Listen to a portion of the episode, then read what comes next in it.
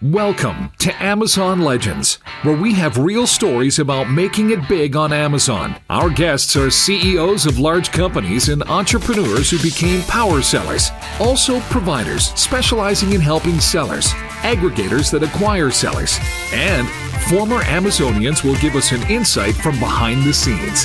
Here is your host, Nick Urison.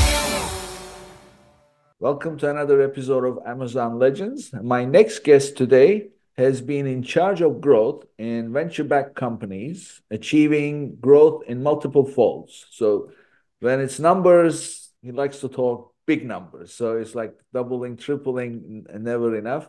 So it's fair to call him a growth marketing expert. And uh, so I thought this would be a great opportunity since all my listeners are looking to grow. And here is someone that you can learn from uh, how to achieve that kind of a growth. And when he is not working, he likes to bike around and he likes playing chess. And what he shared with me was he was number 14 in New York State when he was 12. And and when he's not doing any of those things, he likes watching documentaries. So with that, everybody, welcome to my show. Uh, Jake Madoff. Welcome to the show, Jake. I totally here. Your chess skills got me all muddled up. Great uh, to be here. How Thank are you? you? I'm doing well. We're both in in New York on a very cold day, trying to stay warm inside. And uh, yeah, yeah ho- hopefully we can. I know we talked a little bit beforehand, but hopefully we can maybe play a game on chess.com or something in the future. well, as we record this episode, it's now uh, end of January 2024 and uh, we are experiencing in New York State. Both of us are in New York, and uh, we are experiencing like 18, 19 degrees, right? Indeed, yeah. Yeah, it's not That's a time to go out. Yeah. So what we're going to talk about today is um, something that I always advocate, and frankly, in 2024 now, post COVID, uh, post um, aggregator frenzy to acquire brands, it's no longer enough to build your Amazon operation, achieve a million dollars or so in sales, and then suddenly you can just float it and make good money. Never, not enough anymore. So what you have to do is diversify. And you need to go outside Amazon, build potentially a Shopify, but really in essence, build your following and have customer acquisition outside Amazon, have your own customer base. And that's where the challenge lies because where do you go? How do you do it? And how do you do it without getting burnt in the process? Because the customer acquisition cost can be pretty significant. So, what we're going to talk about today is diversifying your paid marketing channels outside Amazon. So since you are in growth and you do this very well, tell us, think about someone who's doing his or her Amazon operation fairly well. And now they said, okay, time has come for me to go outside. Uh, where do they start? Um, I would say first evaluate um, what are your currently top performing products? So let's say you're in skincare or apparel. Um, identify those top SKUs. Um, if you're already running on Amazon and you have a replete set of data to give you that insight on what your top products are across Shopify and Amazon, um, you can use that a bit to determine where you want to start with, whether that's Google or Meta. You can do a little bit of audience or keyword research. Say maybe if you sell something that's more niche and there's not a lot of search volume there, maybe that means you start on Meta if your product is a bit more of a kind of conspicuous purchase. Um, if you have a product that already has a pretty sizable niche, people are searching for it, uh, then I would suggest Google Shopping. So to kind of walk through both of those scenarios, typically products will kind of fall under one of those. Either it's a very novel product that someone didn't even know they needed, and that that works typically better on Meta, where you can show ad creative, you can market it a bit more, you kind of create that demand, that demand generation. Um, that's that product. A lot, you know, products will fall under that category, and then your other your other side are just products that people know they need, they're searching for it, and they can purchase with that higher intent.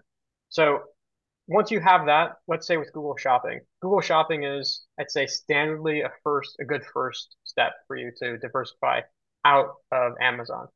Google Shopping is probably the, the closest proximate to Amazon PPC, where on Amazon you're doing keyword bidding, the actual listing of your product ad, those sponsored product listing ads are pretty similar to the product listing ads in Google, which are those first few in the feed there um, and under the Google Shopping tab.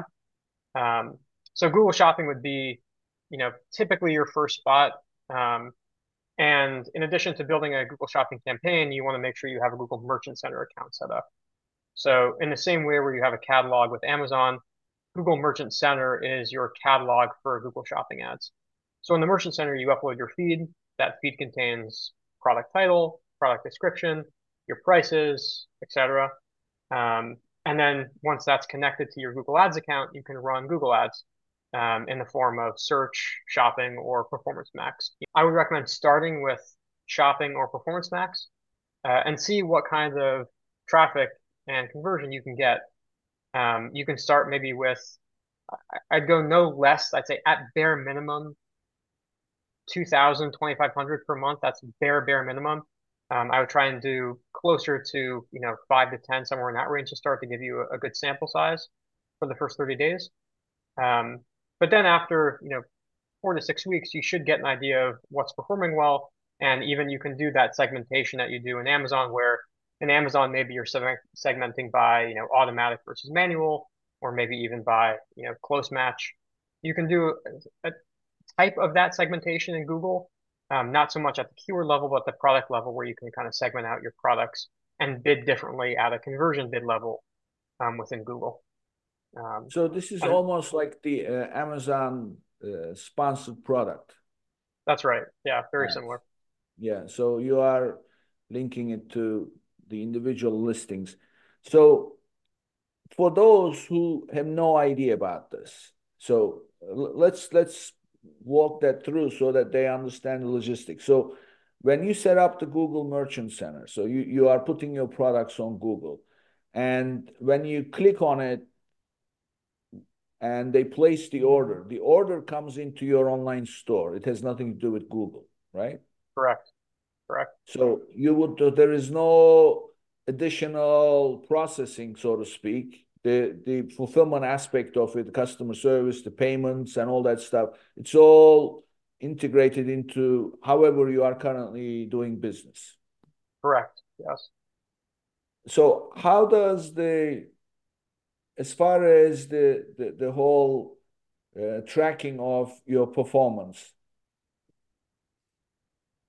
let's talk about the details so after covering google shopping then i want to move on to the other type of product. So let's dissect Google Shopping first. I'm not very familiar with it, so it's very easy sure. for me to ask the dumb questions so uh, we can really understand.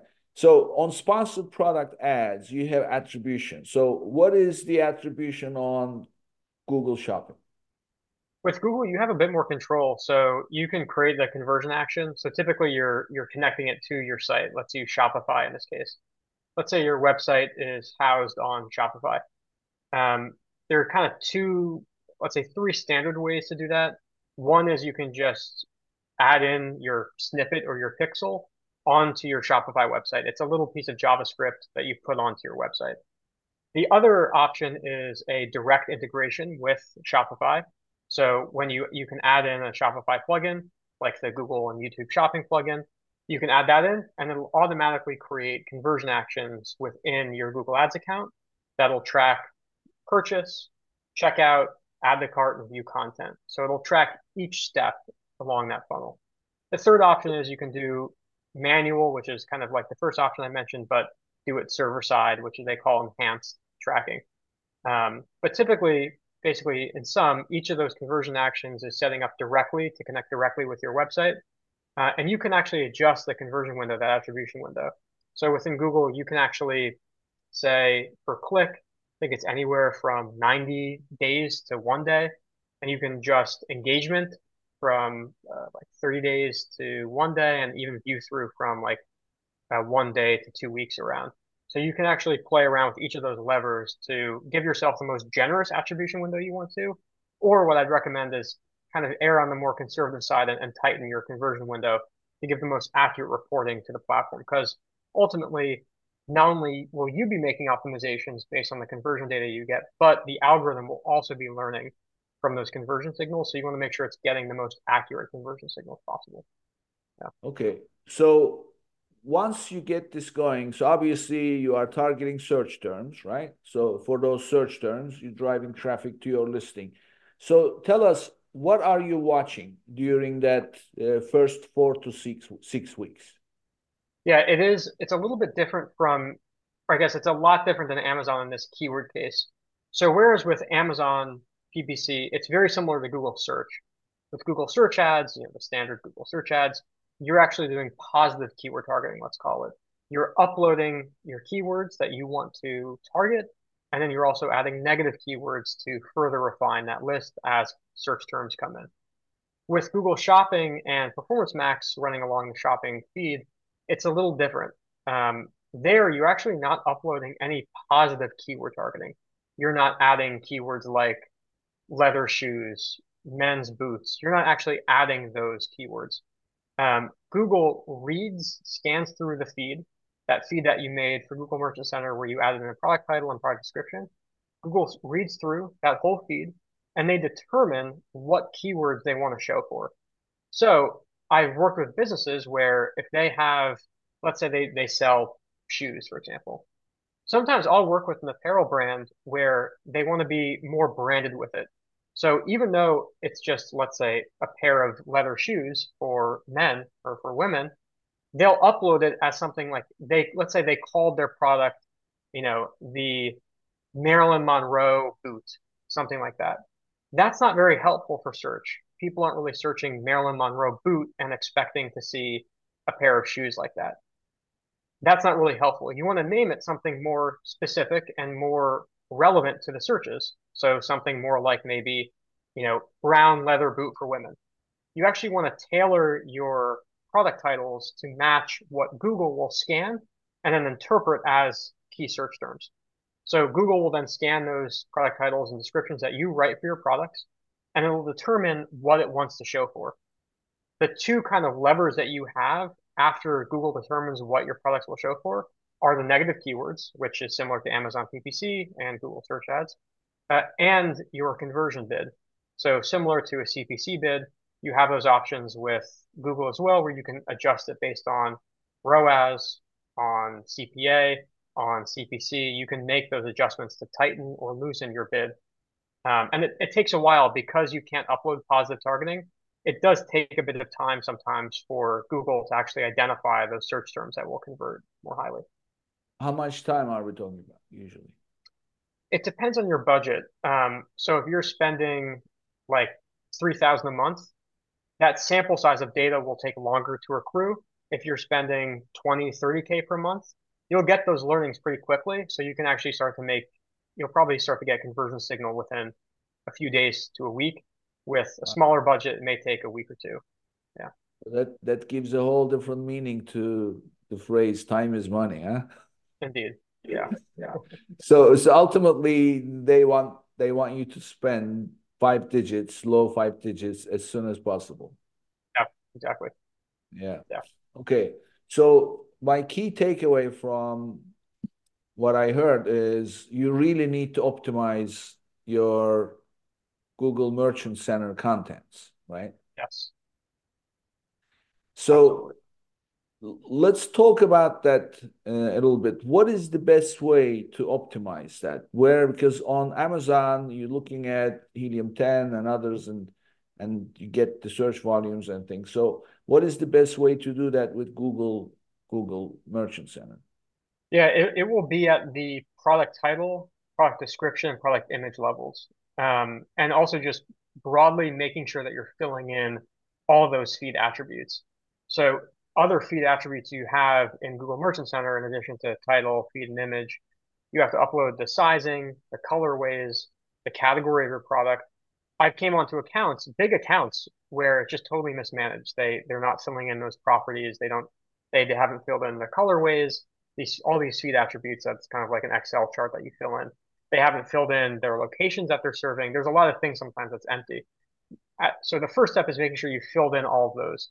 If you search, for example, like Google Feed product template, you'll see all the attributes that you have to fill in. Um, but at the product title and description level, which are the most important, I'd start with doing keyword research, just like you would do for Amazon PPC, uh, and start to find themes between those keywords that you want someone to search for to find your business or your products. So once you do that keyword research, you'll find themes or patterns between them, um, either phrases or single words. Incorporate those themes into your product titles and descriptions so they match the search that someone's coming in for. Um, that is like the single biggest recommendation with with shopping um, on the feed level. Outside of that, once you get a bit more data, it's important to segment out uh, and have a really healthy campaign structure. So like with Amazon PPC, where you can choose to structure it by product category, by search theme, by automatic or manual bid, it's important to do that same level of campaign and ad group structuring within Google Ads to make it very efficient. So when you are picking these keywords in your research, what is the criteria? You're looking at, again, same as Amazon search volumes and things like that? I'm usually using um, either SEMrush, SEMrush, which is a, a, SEO SEM tool, or just a Google Keyword Planner. Um, you can basically upload some source keywords, and then they'll generate for you uh, a list of keyword ideas that you can sort through and filter. Um, those two are, are kind of what I'm using um, to uh, get my my core list of keywords or my my larger list. I'll then filter that down into a core list of keywords. For that, I'll use things like I'll usually create some type of formula where I'll say, you know, only look at keywords that are greater than two words. Usually, I don't like bidding on single word keywords; it's just too broad. So I'll yeah. look at keywords that are two to maybe five words long, more longer, medium to longer tail terms. Uh, and then from there, I'll drill down by search volume, and it also will give me an estimate for CPC. So to make sure if the cohort of keyword has an average CPC of $2, and there are a few of them that are $11, I'll probably just exclude those because it's not worth spending three times the budget on, on that type of keyword. And what is the kind of search volume that you, you're going after? Because we always say if you find something in 100,000, 200,000, just don't bother. You're going to get lost in it. So what is the right number to aim for? I would agree with that. Um, uh, on Google, they give it to you in exact match monthly searches.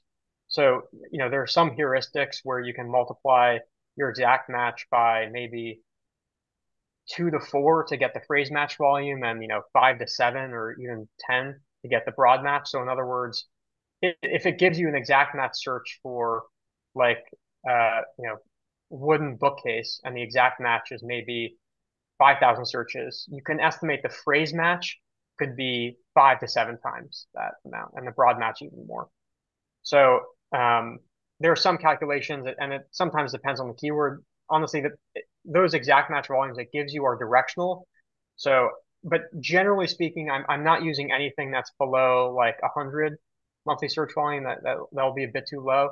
I'd say the sweet spot is in that kind of high 100 or low 1,000 range. Once you get higher than 10,000, yeah, it would become difficult. So a 1,000 to 100,000? Yeah, I'd say a 1,000 to like 10,000. Once you get above like 10,000 monthly searches, it becomes bit more. And, and that's 10,000 monthly searches for exact match. That's exact match. That's right. Yeah. Okay. All right, good. So, okay. So for someone who's never done it, first they have a homework, their homework to do to build the, the whole content in a way right. that will work. And of course, while doing that, they are picking these keywords that are between a thousand to, uh, was it that we said? 10,000. 10,000 so that's right. 10,000 it's pretty much the same as what we usually do with uh, yeah. Amazon. And for exact match. And and Correct. once they have those they distill it down to what would work and and then make up their titles and descriptions and then load it up into Google and the Google will give you recommendations. And then there you can do the negatives and then go from there. Correct yes what about things like brands? uh, honing on uh, brand branded keywords, not your brand, but your competition's yeah. Yeah, it's it's interesting. So with conquesting keywords or competitor keywords where, you know, let's say I'm a, you know, again to use the shoe example, let's say my competitors are things like Zappos, for example. Um, I typically don't see that good performance. It really depends sometimes on the actual product or service being offered. Um, I'd say generally I don't see as good performance with conquesting or competitor keywords. I typically see better performance just with bidding on relevant non-branded keywords or non-competitor keywords. Sometimes it'll work. Like if the uh, I've had some success with that for newer products.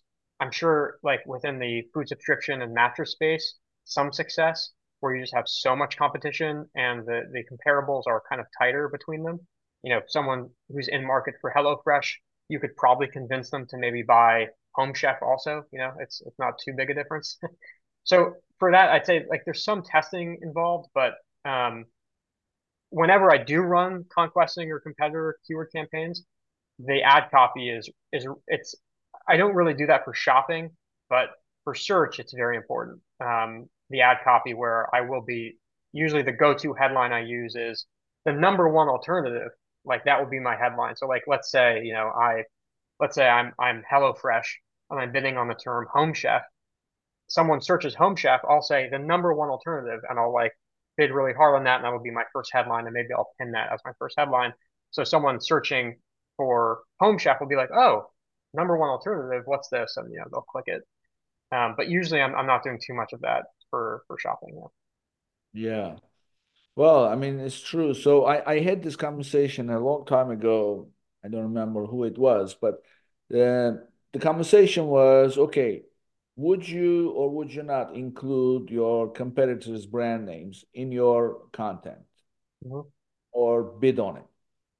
And the argument is this. So let's assume that you do that. And and you have a shopper that's searching for that brand.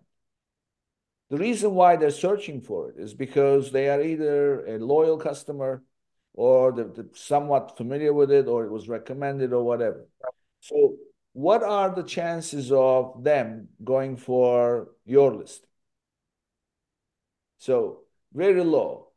So, that's why it's something that is really not worth your time. However, and this is what happens on Amazon, and I, and I don't believe that's the case on Google, but you tell me, I'm just guessing.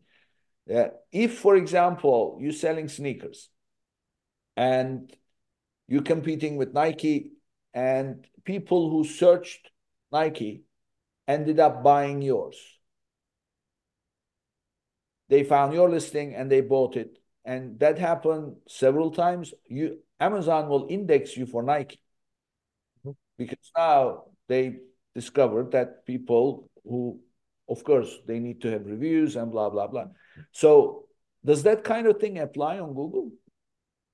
It does. I mean there's some algorithmic like smart bidding where if you are optimizing for conversion and you happen to be converting for like yeah let's say that term nike you will show up more for the terms that you're converting on. Google will show you more for those terms yeah. That and happen. that happens under smart bidding. That will happen under smart bidding. Yeah. So like instead of uh, if you're optimizing, sometimes people, you know, this is kind of more of an old school method, but they'll do like manual CPC where they're like literally putting in the CPCs and adjusting those. Um, if you're using smart bidding and it's basically just optimizing for conversion, and Nike happens to be a term that you're converting on, even if you're not Nike, you'll show up more for people searching for Nike if people are actually happen to be converting. That's smart. Okay, so let's talk a little bit about the the ad copy because unlike Amazon, now you have to write the ad copy, right? So uh, if you don't write the, the the right message, people are not gonna click. So share with us some tips. I, I know you mentioned number one alternative.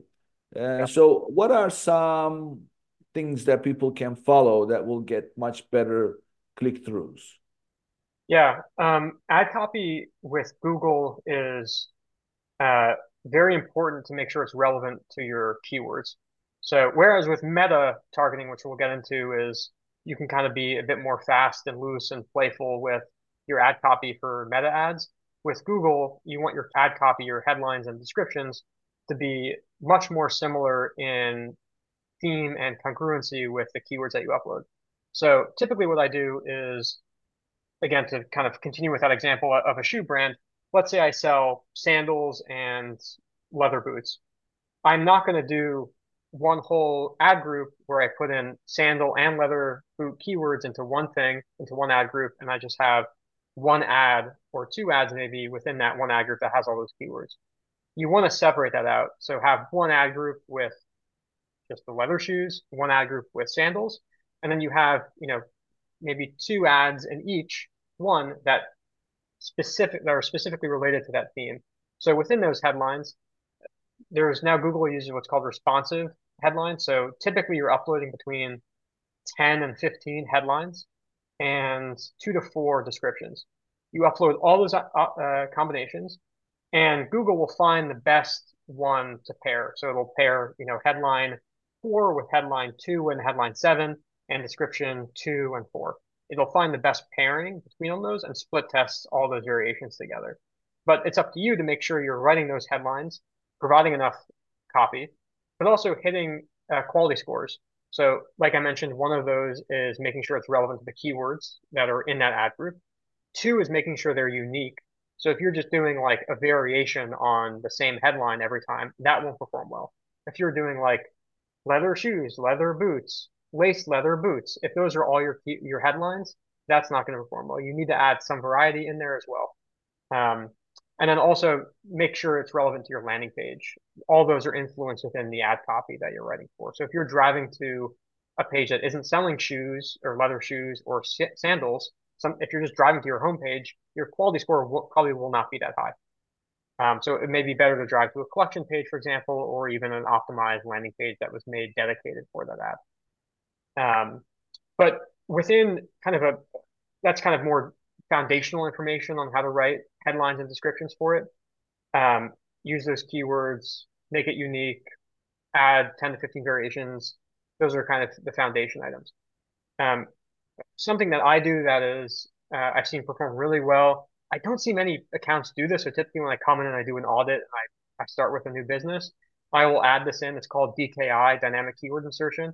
So it'll dynamically insert the search term. So for example, if your headline, you can like, it's a little kind of curly bracket code you do. So I'll do a description in my ad like searching for, and it'll insert what the user is searching for. So imagine you type in leather boots for men or leather shoes for men in your ad description. It'll literally just show up searching for leather boots for men and it'll look super relevant for the user.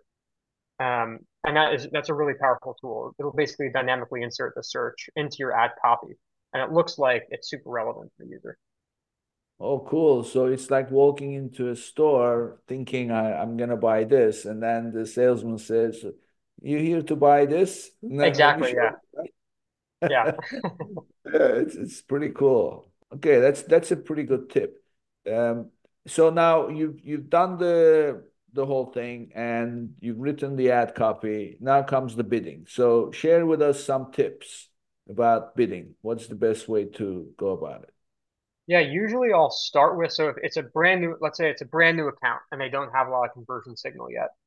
Um, I would start with maximize clicks or manual CPC because you just need if, if there are no conversions in the account, it's brand new account you, you can't start with smart bidding and conversion bidding. It, you'll just be stuck in this limbo for a while because the algorithm doesn't have anything to learn on.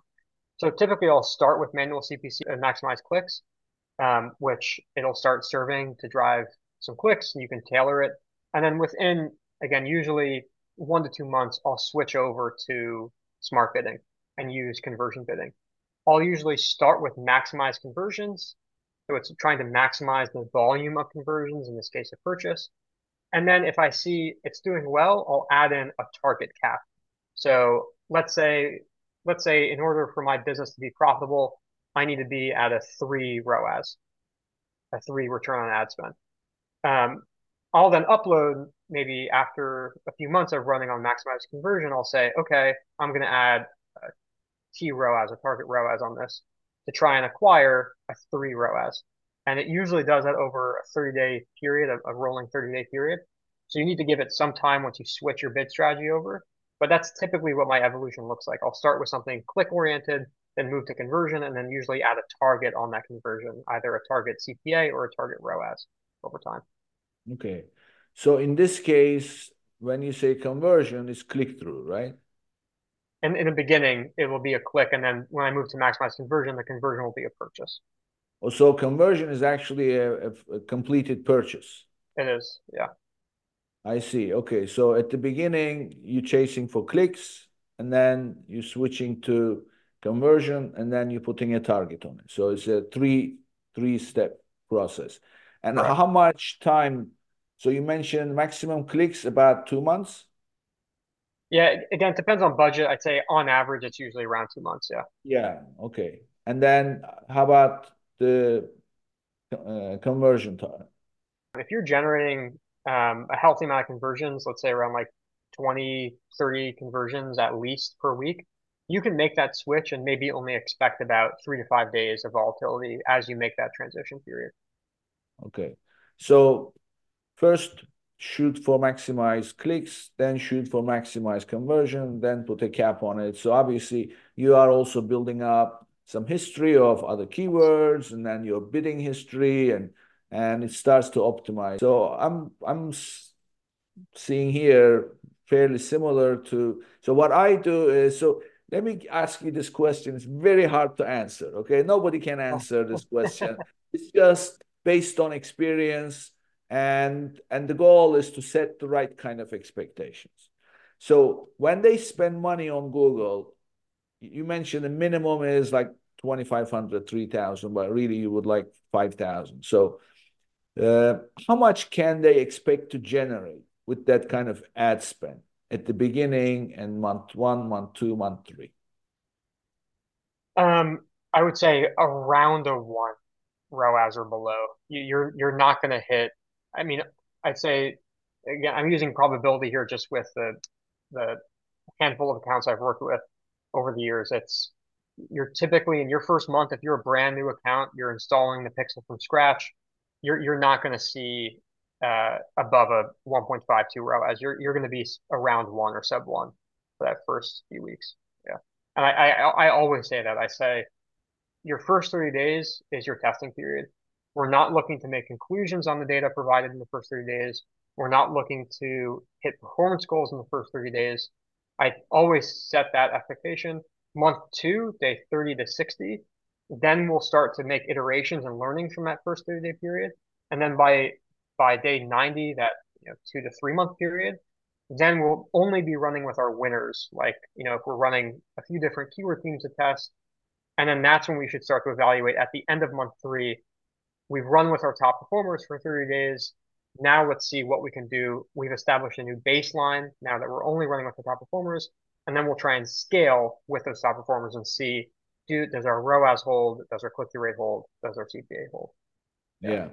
So on month two and month three, your ROAS starts to get better, right? On average, yeah. If you're actively managing it, yes. What do you usually, as a just as your ballpark, what do you get on month two and month three? Um, typically, it's based on goal. So um, I'd say on average, your standard e-commerce company is looking for uh, around a 2.5 ROAS to break even. And typically, if you're north of a 2.5, you're you're somewhere in, in the profitability zone. So I am almost always trying to get to at least a 2.5 ROAS by month two or three. Okay. So you know what I say to my clients with Amazon? Because this is at the end of the day, you know what you do. You, you don't know until you have some history. And of course, to build that history takes time, and time means money. They have to keep spending. So and a business owner is not thinking that way. Business owners, okay, how much do I have to spend? What do I get for it? So that's what they're thinking. So what I tell people is, look, do not take these uh, numbers to the bank. Do not expect you know, that this is going to be precise. But this is what I always say. First month, expect to get a dollar for every dollar you spend in advertising. On month two, expect to get $2 for every dollar spent in advertising. And on month three, expect to get $3 for every dollar spent in advertising. And, and after that, you can expect to make it better and better and better. And if you set your expectations this way, then you know, and I say you have to be spending at least five, six thousand dollars a month.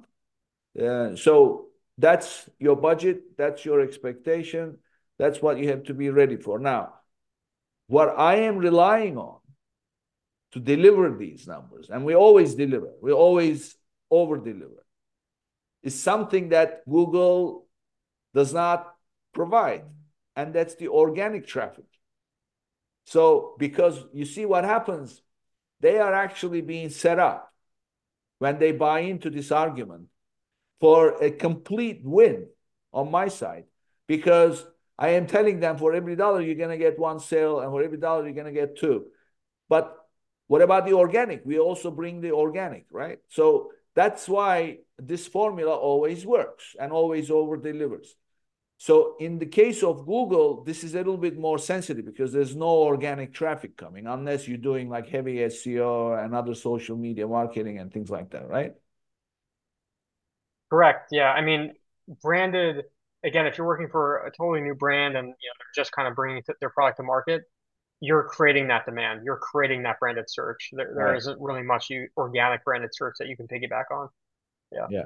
Okay. But hopefully, you know, if you do work with a brand that is more substantial, that's like you're saying, it's it's a privilege in a way because if you want to, you can increase your branded uh, branded keyword budget and bring in more conversions as you see fit. You know, you can take a share of those to the account. Yeah. As you know, Amazon often loses inventory or overcharges fees. With Arti, you can now recover up to 30% of your lost revenue. At a monthly flat rate of only $99 with no commission fees for unlimited reimbursements, you can increase your bottom line. Their automated Amazon compliant process ensures hassle free refunds. Visit www.getarti.com forward slash legends and sign up today to get one month free and discover your recovery potential. Exactly. Okay, cool. So all this discussion was for selling on Google Shopping for products that already have demand that doesn't need any education. So let's now spend a little bit of time on the other group of products where a little bit of customer education is needed. And you mentioned Meta is the best way to go. Correct. Yeah. So Yeah. tell us tell us about that. Walk us through how to go about that. So again, start from scratch as if you know you're not uh, we have nothing. For sure. And it, it is, it'll be, you know, this meta outline will sound, whereas search, shopping, and performance max within Google sound similar to Amazon PPC. And when I run Amazon PPC accounts, it's a pretty similar process, like you and I have even talked about here, where the metrics are pretty similar, the timelines are pretty similar. It's it's a pretty similar setup between the two. The Venn diagram overlap is high. Within Meta, it starts to separate, which is why typically you'll see like a, a you know a paid search expert will manage Amazon PPC, maybe some Pinterest, Google. A paid social expert will will maybe sometimes not touch paid search. You know, it, it's a it's a different animal. But I, I enjoy doing both as a full stack growth marketer. I, I like doing both. Within Meta, the most important lever is your creative and your ad copy. Um, that is the most important lever for performance. So if you have really strong, compelling creative for, let's say it's a more niche product, like pick any handful of those one use kitchen products, you know, like this is the the perfect tool to peel an avocado. You know, it's like the, this this one kitchen tool that can only be used for one thing, but you got to have it, right? um, those types of products do well on Meta because you can kind of show like a how-to video. You can put an image of how quickly this avocado can be prepared, whatever. Um, that is the most important uh, uh, lever for performance within Meta. Uh, within Meta, it's the same kind of structure. You have a campaign, you have ad sets, and then you have ads within your ad sets. Um, the ad sets, you don't do keyword targeting, of course, you do interest targeting. So you're typically picking interest buckets. So things like if I'm selling this kitchen tool, people interested in cooking or people interested in recipes. You can pick different segments or interest audiences. You can also pick a lookalike audiences. So you can upload a list of email addresses and it will find people that look like the people in your email list um, and try and find those people. It'll find the patterns between those, those email addresses, it'll match it to users on Facebook, find the patterns between them, and then find other people like those users or that share those same themes and patterns. Then within the ads, uh, you're uploading ad copy and ad creative. Almost always within month one, I will run a few different headlines, a few different primary text options, and a few different image and video creative. Uh, and I will separate that out. I will do one ad set will contain image creative and one ad set will contain video creative. The reason I do that is that type of creative responds very differently at baseline level. So uh, that, that's a very important build that, that I do, where sometimes you'll see people combining image and video, but there's a difference in baseline CPM even for image versus video. So I, I very often will separate them out. I, I typically find better performance doing that that way. So there is no keyword, there is no nothing here, right? This is just audiences, you know, creating lookalike audiences, interests, and and your creatives. It's far less surgical than PPC and search. It's a bit more kind of straight creative, strategic, and macro. And because of that, I see the most whenever I come onto accounts where it's run by someone who's more junior, you can tell immediately because within I'd say more than search with paid social, it is very much intuition for like you've acquired over the years of running campaigns, you just know how things perform. You know the timeline, you know the audiences to select. Like I have my go-to audiences, I have my go-to ad creative ideas that work. Um, so it limits that testing a little bit. Yeah. Yeah. So unlike Google, I have spent just a little bit of time with Meta. And one of the things that I found most challenging with Meta, which directly impacted performance in terms of return, those audiences are very hard because ultimately Facebook does not, despite everything that that they collect and they know everything, still those audiences are not really uh, very easy to get precisely defined for you to target. And because they don't have the information that you need in order to go after them. So is is that something that you've experienced? What is the biggest challenge with the advertising on, on Meta? Yeah, the, the biggest targeting with the biggest uh, obstacle with with Meta is um, the tracking is typically very inaccurate versus your source of truth. So uh, Meta loves to take more credit than it deserves for purchases. So if you're running Amazon PPC, Google, and Meta, and you look at your source of truth, there will be times where, let's just say for simple purposes, you're not getting any organic and all of your traffic is, all of your pay, all your purchases are coming from paid channels mm-hmm. you'll see weeks where on your Shopify website, for example, you only got maybe 100 purchases that week. But if you add them up across the app platforms, it will aggregate in some to like 130. and that's because Meta is taking credit for view through conversion a lot of the time. So like if someone just saw your ad on Meta and then they converted, you know, in some other way, either let's say through Google, for example, Meta will take that credit because you saw that ad on Meta you can, you can click on it or anything, but it just happened to be in your feed, uh, it'll take that credit for it. That that's the biggest obstacle with Meta is the tracking is really not great on it um, post iOS, and you really have to do you have to move server side or API to make that that tracking more accurate. Uh, after that is really just understanding the the volatility and the stochastic nature of the algorithm. Uh, if you make changes too often, it ruins performance. If you increase spend too much over a short period of time or decrease spend too much, it hurts performance. If you are turning off and on creative too often every few days or every day, it hurts performance.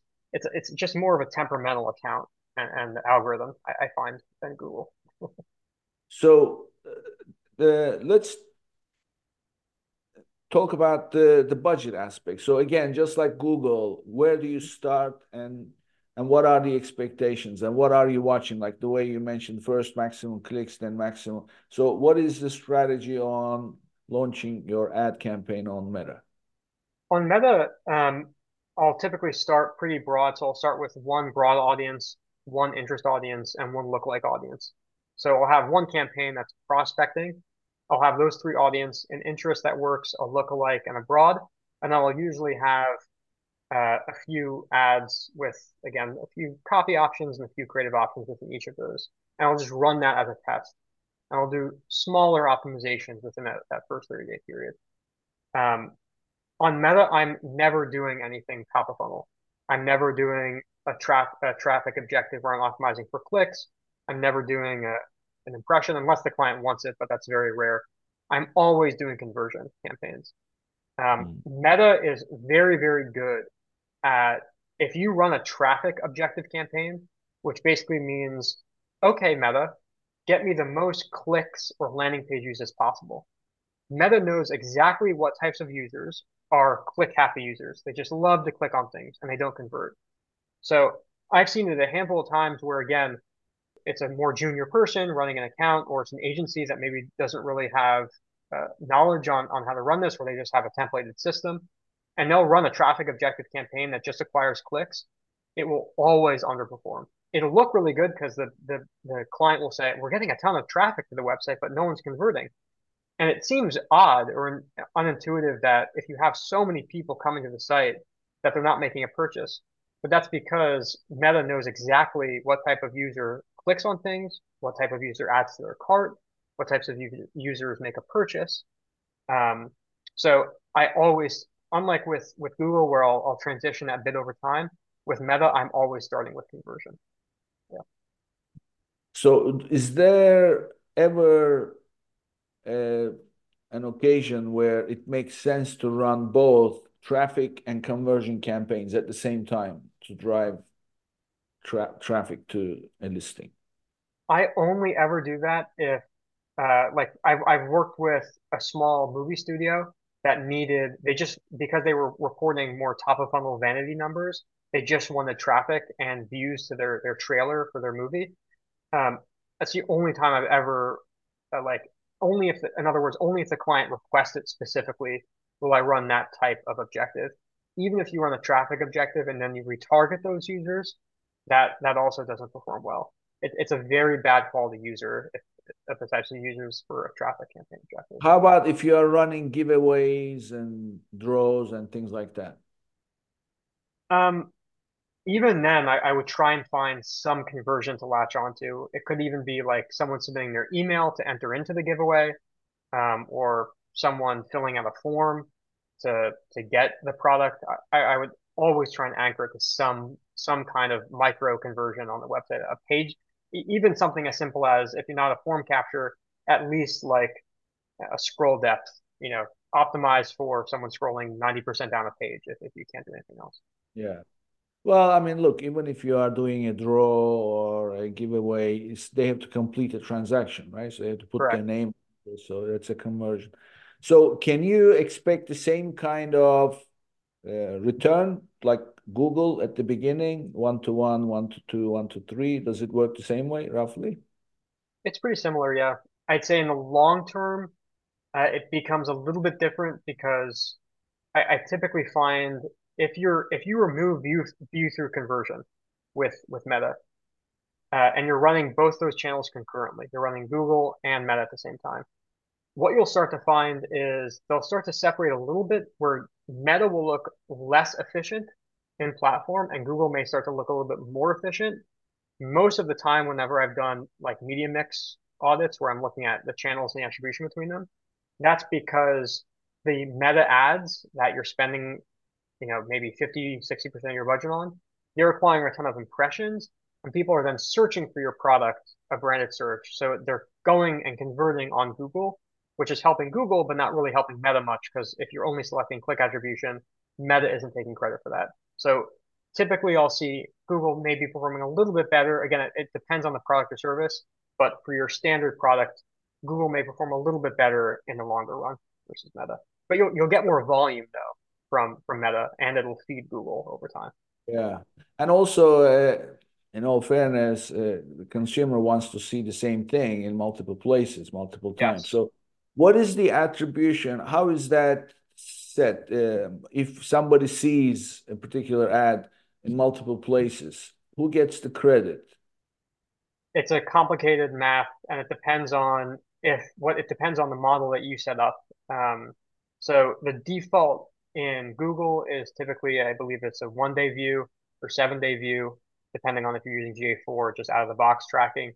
And then with Meta, it's typically seven day click, one day view as a standard. Um, so if a user happens to see a Google ad and a Meta ad in the same day, uh, within that 24 hour period, but maybe then converts on TikTok, for example, you may get three purchases from that one actual real purchase because they saw the ad on Google, Meta, all within 24 hours, but they converted on TikTok. So um, again, it depends on the attribution model you're using. If if you are running a large budget, if you're spending tens of thousands a month, uh, at, at minimum, uh, of course, if you're spending greater than that, this, this applies to you. But if you're spending at least tens of thousands a month on on spend across your channels, you should probably be using attribution tool like Triple Whale or Rockerbox or something to back into your tracking. Um, if, if you're spending again, yeah, like 50k plus, 30k plus a month, that additional learning that will come from the software cost, it'll offset the software cost because you'll get that additional attribution learning. Yeah, I mean, this is the most complicated aspect of it, right? So you are going advertising on multiple channels and you don't know what is performing. There are legitimate reasons for doing it, you know, advertising in multiple places that don't necessarily produce the conversions that you need, but they are necessary because they help the purchase. So uh, it's very hard. It's a it's a very enjoyable conversation to learn because this is like I said, I have my area is Amazon, and anytime I got into Google, it was not for selling. Actually, when I became a seller, it's a it's a funny story. This is way back when I became a seller, and my website went live, and I turned the advertising campaign on. It was I never forget, eleven o'clock at night, weekday, and I went home. It's like right after eleven thirty or so and there it is. I got the first order. I was so ecstatic. I thought, oh my God, this is going to be great. And uh, sure enough, you know, the cost of my order was $28. My selling price was $38. and I immediately became anti Google. and I became an Amazon seller because there is no such thing on Amazon. So uh, I don't really have uh, uh, much knowledge of it, but obviously uh, since then Google had has released this shopping center, you know, blah blah. I mean Google Shopping and Merchant Center, so it's uh, what I don't know. So it was very enjoyable, and I'm sure our listeners they they've learned a lot. It's a great conversation. Can I ask you before we jump? I'm curious. How do you think? So, in the ecosystem of Amazon search and Google search, the elephant in the room is how AI is going to take impressions away and search traffic away from the search engines, whether it be Amazon or Google or you know any any number Pinterest even. How do you view that happening where like the whole SERP, the search engine results page, is being rethought about because of AI? Google's trying their version with Search Labs where you have this you know richer SERP I'm sure Amazon's going to try something more with their voice assistants where it's skipping the search part. What is your read on all those trends? So my thinking is this. So I look at the the immediate past since Jeff Bezos left. Mm-hmm. And there have been some significant changes. So Amazon, generally speaking, Amazon is a very secretive company. Anyway, they don't like to share much. So they have not shared, well, they did not share data until Andy took over. Now, Andy was the, the head of AWS. So, guess what? As soon as he took over, they completely opened up. They started, like, for example, for, I'm talking for brands, specifically for, for brands You now have search query performance. You have all kind. Now they introduced sponsored TV, and they have attribution. They released Amazon attribution uh, for external traffic. They released a brand referral bonus to pay you back. For, so, so there is and there is new stuff all the time. They they introduced experiments. They so they have all these things coming out, which is all data driven. And Amazon Live is now going in. A, they have this Amazon Creator Program. So there is all these things happening, completely not necessarily search, but data driven. So on the other hand, Google has been Google and is the search company, period. What happens at Google is expect anything to do with search. Not necessarily as data focused as Amazon, so to speak. Of course, data drives the search, but it's all the search. So, so I'm thinking that since Amazon is the data driven things, they are going to come out with a lot more educated ways of uh, utilizing that data to aid search. And there is one other thing that Google does not have. I mean, obviously, I'm an Amazon guy. I'm gonna, but because I know a lot more about Amazon. But the world is going towards video, so utilizing video. So Therefore, I'm sure Amazon is going, and, and of course, Amazon is now bringing out all the video. You can upload video on any product detail page and then slaughter your competition if you want. Uh, right. But that, that user generated content. So Google does not have those capabilities as much as Amazon has. So when it comes to product search, I have a feeling that Amazon is going to be way, way better than Google. That's my take. Again, I'm, sure. I'm just talking, right? So, yeah. Uh, but this this is this is my uh, my guess. Now there is an interesting uh, experience I had. I'll I'll share that with you. There was a meeting in uh, you know we're both in New York City, guys. So you know a lot of events take place and and hot shots come talk. So I had a small event, a small like 30 people in a room with the VP of uh, Google, who was there to introduce some new program. And me being the e-commerce guy, uh, and this was nothing to do with e-commerce. It was about actually um, those days. It was about virtual events. So, uh, so she wanted to take questions, and I put my hand up and I said, "So, what do you guys do about e-commerce? I mean, Google is missing in action." And uh, and they this is after them trying different things. And we're talking like 2000 about 10 years ago now.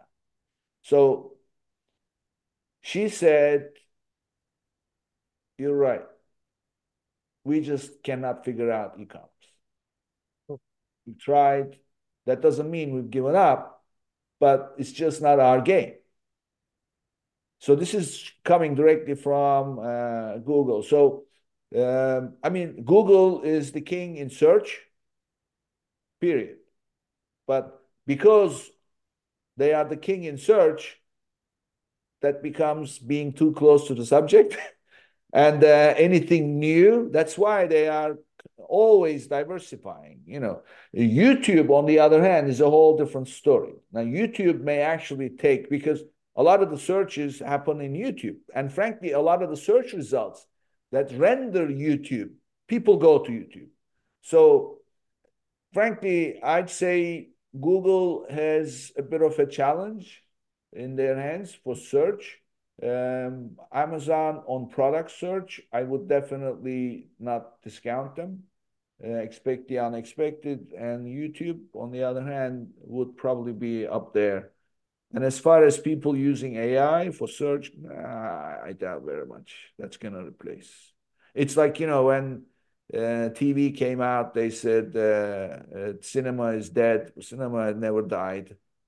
Cinema never died. So it's still there. So that's my take. Interesting. Yeah, it's interesting to hear that that side of it versus like a you know the more kind of paid social, paid search doesn't work for that talk to. Yeah, yeah, it's um, Of course, Facebook is another one. Uh, when you couple it with Instagram, now they are threatened by TikTok. But you know who I like? I like Pinterest. Mm-hmm. So I like Pinterest. In fact, I don't know if you know, but Amazon and Pinterest signed their partnership agreement. Oh, yeah. So they have this new thing, so which uh, makes to- total sense. So you, you never know. It's easy to talk, right? So we'll wait and see, and that's the exciting part. New things come out, and uh, it, it is interesting that every single platform now, Pinterest, TikTok, Instagram, Facebook, YouTube, all launched shopping placements within the last three years. They they've all released them. Yeah, so. you know, they, they, most of them will go away, and there will be two left. And I can tell you, Amazon will be one of them. Yeah. And uh, I don't know the second, but that's that's what happens all the time. I remember, you know, because I've been with the internet business since the beginning of the internet business, so I know the whole history. And when it first came out, uh, Yahoo was the search engine, and it was not even a search. There was no such thing as search engine. It was a an internet directory. Yeah. Was, yeah. No, no, directory. They had 14 categories. You would click on the category. Oh, yeah. So that's what Yahoo was. And and I never forget, I was in my office at the time in Florida, and there was a guy next to uh, my office. And of course, those days, everybody is getting into the search engine business because it's mm-hmm. now become search is becoming big deal. Everybody wants to be a search engine. So, so this guy uh, next door to me one man show. I said, What are you doing? And he says, Well, I have a search engine. So I, I, I kind of laughed. I said, Well, what kind of a search engine is it? Uh, I said, We already have a search engine. You're going to take on Yahoo? And uh, he says, No, no, no. This is a niche search engine. I said, What is it niche for? Uh, adult, adult stuff. So my point is. And this was Larry Page. Was this Larry Page? no, no. no, no, it's uh, I don't even. It's it's actually an English guy. So uh, anyway, so the point is, everybody was trying to be a search engine, and Yahoo yeah. was the king, and everybody said, "Oh, you know, forget it. Search is is over. Don't don't take on Yahoo, a giant and blah blah public company." So, but there was I don't know if you remember there was Lycos with the dog running around. You don't even know. Lycos was a major public company. And uh, Alta Vista was the main one. Oh, sure. I know Alta Vista. Yeah. You remember Alta Vista? There was. There's Netscape, Ask Jeeves. No, Netscape was a browser. Um, oh my God. I did my search. Are you listing just search engines? Just search, just search engines? Yeah. DuckDuckGo. I, I don't know when that came out, but.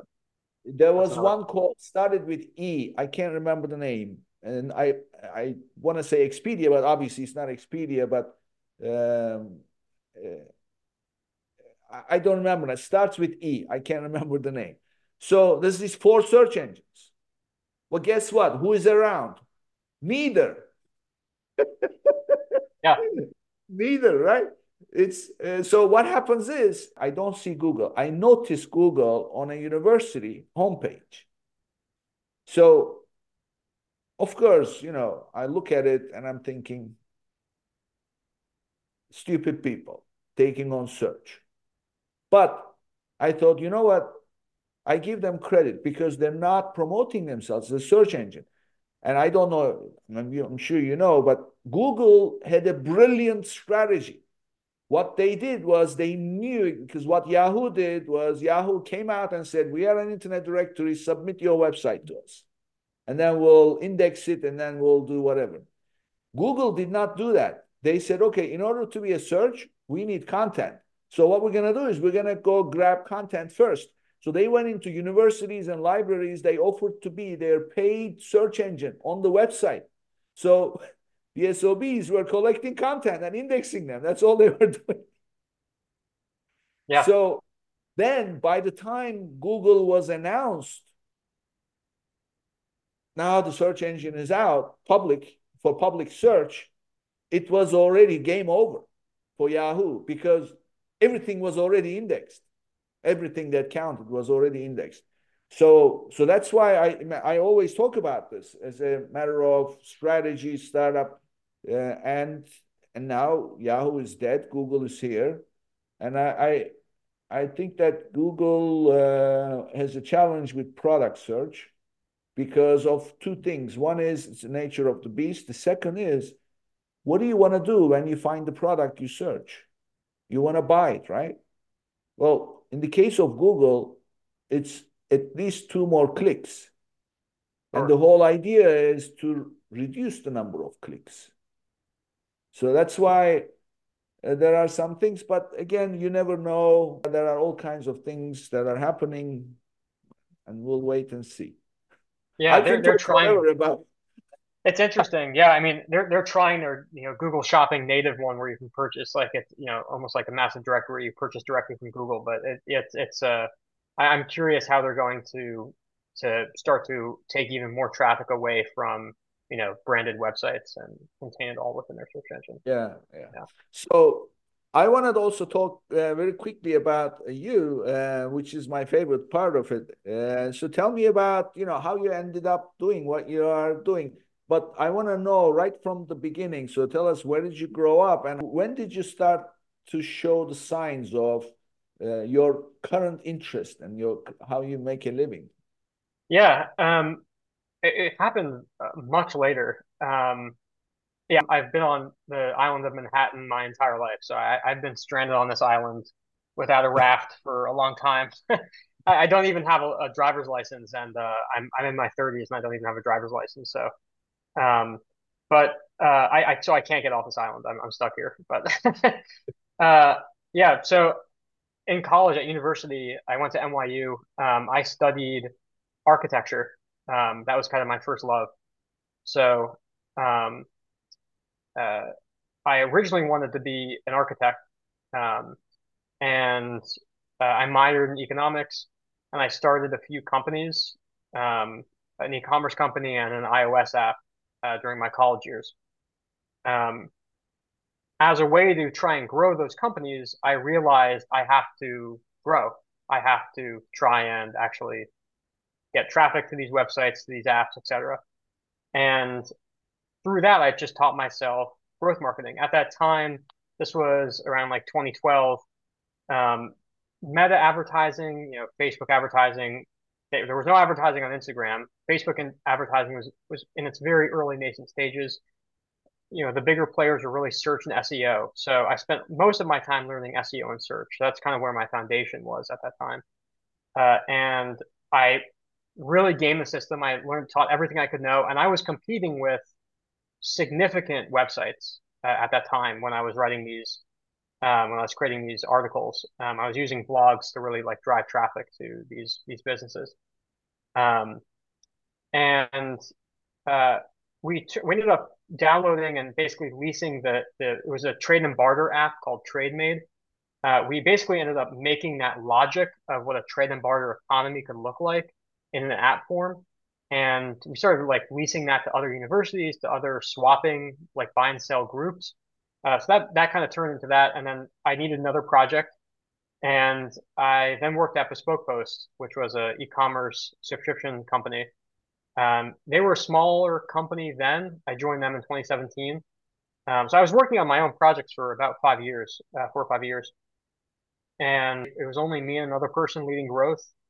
Uh, they had, you know, we are maybe spending 200, 300,000 a month in ads.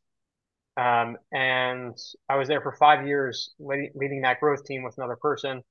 And uh, by the time I left, we were spending like 1.52 million a month in ads and had acquired uh, hundreds of thousands of subscribers. Uh, and that I, I, credit Bespoke Post with teaching me a, a, ton of the foundational items about growth marketing. And, and from there, I've, I've just been doing freelance, working with other companies, doing contract gigs where I've worked with a tons of different companies uh, across different industries. Uh, Home Chef, Hims and Hers, Hum Nutrition, John Doucet, uh, Trademark Engine, Swift Filing, a ton of different service and, and product led businesses. And it's been really interesting. I have a question for you. I mean, you help companies, you know, achieve high growth. Why not start the company yourself, a brand, and then grow that? I did. Uh, I mean, the the website, the blogs that I create are actually still they're still on they're still indexing. They still bring me a little bit of affiliate revenue uh, every month. So those are actually still live. I just haven't touched them in years, but they're still indexing for some searches. they're, they're out there on the internet. Um, but I just don't have after like with TradeMade, um, it was me and my co-founder. We had a team of about 10 people. Um, it just wasn't, I, I really am like more of a kind of siloed worker. I, I do prefer just staying in, in my own zone and, and working. I, I, don't really enjoy, I, have learned over time, I, I don't really enjoy managing a big team. Um, so this kind of more contract life where I work with a number of businesses that come in kind of as that growth leader, growth expert, it just kind of better fits my my personality. Yeah. Yeah. Well, you know, you didn't mention something that I learned about. Actually, I knew about myself. Yeah, it's it's two different types of people. People who work on things, people who work with things. You are someone who works on things, but working with products being a merchandise person. I, am sure you run into a lot of people, especially in, in Manhattan, uh, a lot of entrepreneurs, they get high on, oh, create a product this way and that way, and it does this and comes in these colors and then does this, and, and uh, that they can't wait to get tangible and create something and then sell so many units of it. That never appealed to me. That's why I stayed in technology and I stayed on the service side, even though I was a seller for nine years. We carried uh, 5,000 unique SKUs and 1,500 unique brands, and we were doing 2,000 orders a day. Uh, and I set up the entire distribution myself. And I just could not wait to get out of it because it's dealing with people and inventory and it just becomes minutia. I was more interested in, in the algorithms to replenish the inventory, and let alone you know deal with the the haggling and the the you know the trying to source it and, and those things didn't really appeal to me. Uh, so uh, I get the feeling you also like to work with you know on things, not with I, things. I would totally agree. Yeah, I'm I've always been more of a systems person versus like a, an object person, I guess you could say. Um, I, I enjoy more like trying to find efficiencies in systems and building a systems versus yeah. building objects or like or the thing itself. Um, so that I mean that's another interest I would say is like I really enjoy um, I, I think pattern recognition is like a core part of, of any systems or analytical brain is you need to be good at pattern recognition. Um, chess, that's kind of whenever I did like those childhood assessments, whenever my parents put me in like those assessments to figure out where I, I ranked, um, uh, my, my pattern recognition skill would be, would be really high. So I'd be in like, you know, a, pretty uh, high percentile for pattern recognition. And I think today that probably, you know, a lot of these systems are basically just looking at patterns between ad creative or themes and keywords or or just the raw raw metrics. But I, I really enjoy do enjoy looking at uh, like stock charts as well, um, and uh, trying to build like automated trading systems. Uh, I really mm. enjoy that. It's more of just a hobby currently, but um, you know that's that's a you know a cerebral network where you can look at a tons of different ways of slicing patterns. So um, I, I, I totally agree. I am more of a systems person than not. Well, I mean that that's my uh, in, that's my degree uh, in automation. That's what I did. So when I was a seller, I created this algorithm, and the algorithm collected data, and then I pre-configured a lot of different scenarios, a, a, a zillion of them. And then for each scenario, I uh, had predetermined actions, and I automated the whole damn thing. So. Yeah uh, that's what I uh, was really attracted to. We even have we we even gave it a name, and it was like a pretty signature uh, invention, so to speak. And to this day, in my SaaS platform, we use that methodology. So those things appealed to me more. Uh, so, in fact, my very first, and I didn't know I was a systems guy. You know, I just was uh, educated and uh, my very first job, they coined a phrase after me uh, in terms of what I would say whenever I saw something that I didn't like. you screwed up the system. Because I was so systems oriented. I don't mean like computer system, like systems. They set up a system yeah. for everything had, had to have a system. So it was always, oh, you screwed up the system. You screwed up the system. I totally I like get it. The great conversation, uh, Jake. This is uh, the kind of stuff I can go on forever. So uh, uh, let's share your contact information. Uh, tell us how can people reach you and uh, and contact. Yeah, for sure. Um, and yes, it's been it's been a pleasure. Hopefully, we can do this again and maybe confirm or, or reject some of the the hypotheses that we made over uh, AI in, in, the coming months and years. But um, yeah, you can find me again. My name is Jake Madoff. If you search my name, you'll see my website. It's jakemadoff.io. Uh, feel free to get in touch. Happy to help with uh, anything, you know, paid social, paid search related if you're looking to grow your business. And uh, you can connect with me on LinkedIn too. If you just search my name there, you'll see me come up. Great, a great conversation, very knowledgeable. I, I'm sure you'll hear from people, especially those manufacturers that are looking to expand their distribution. You, you are the guy that, that they need. So um, thank you, Jake. Uh, thank you for being here and uh, hope to see you again soon. Of course, me too. Before you go, make sure to sign up with Arti and claim your lost revenue. Visit www.getarti.com forward slash legends to register. You will get one month free and experience Arti's features. Sign up now at www.getarti.com forward slash legends. Thank you. And this brings us to the end of another episode, and I'll see you on the next. If you enjoyed today's episode, be sure to subscribe, rate, and review the episode, and share it with someone you think would benefit from it too.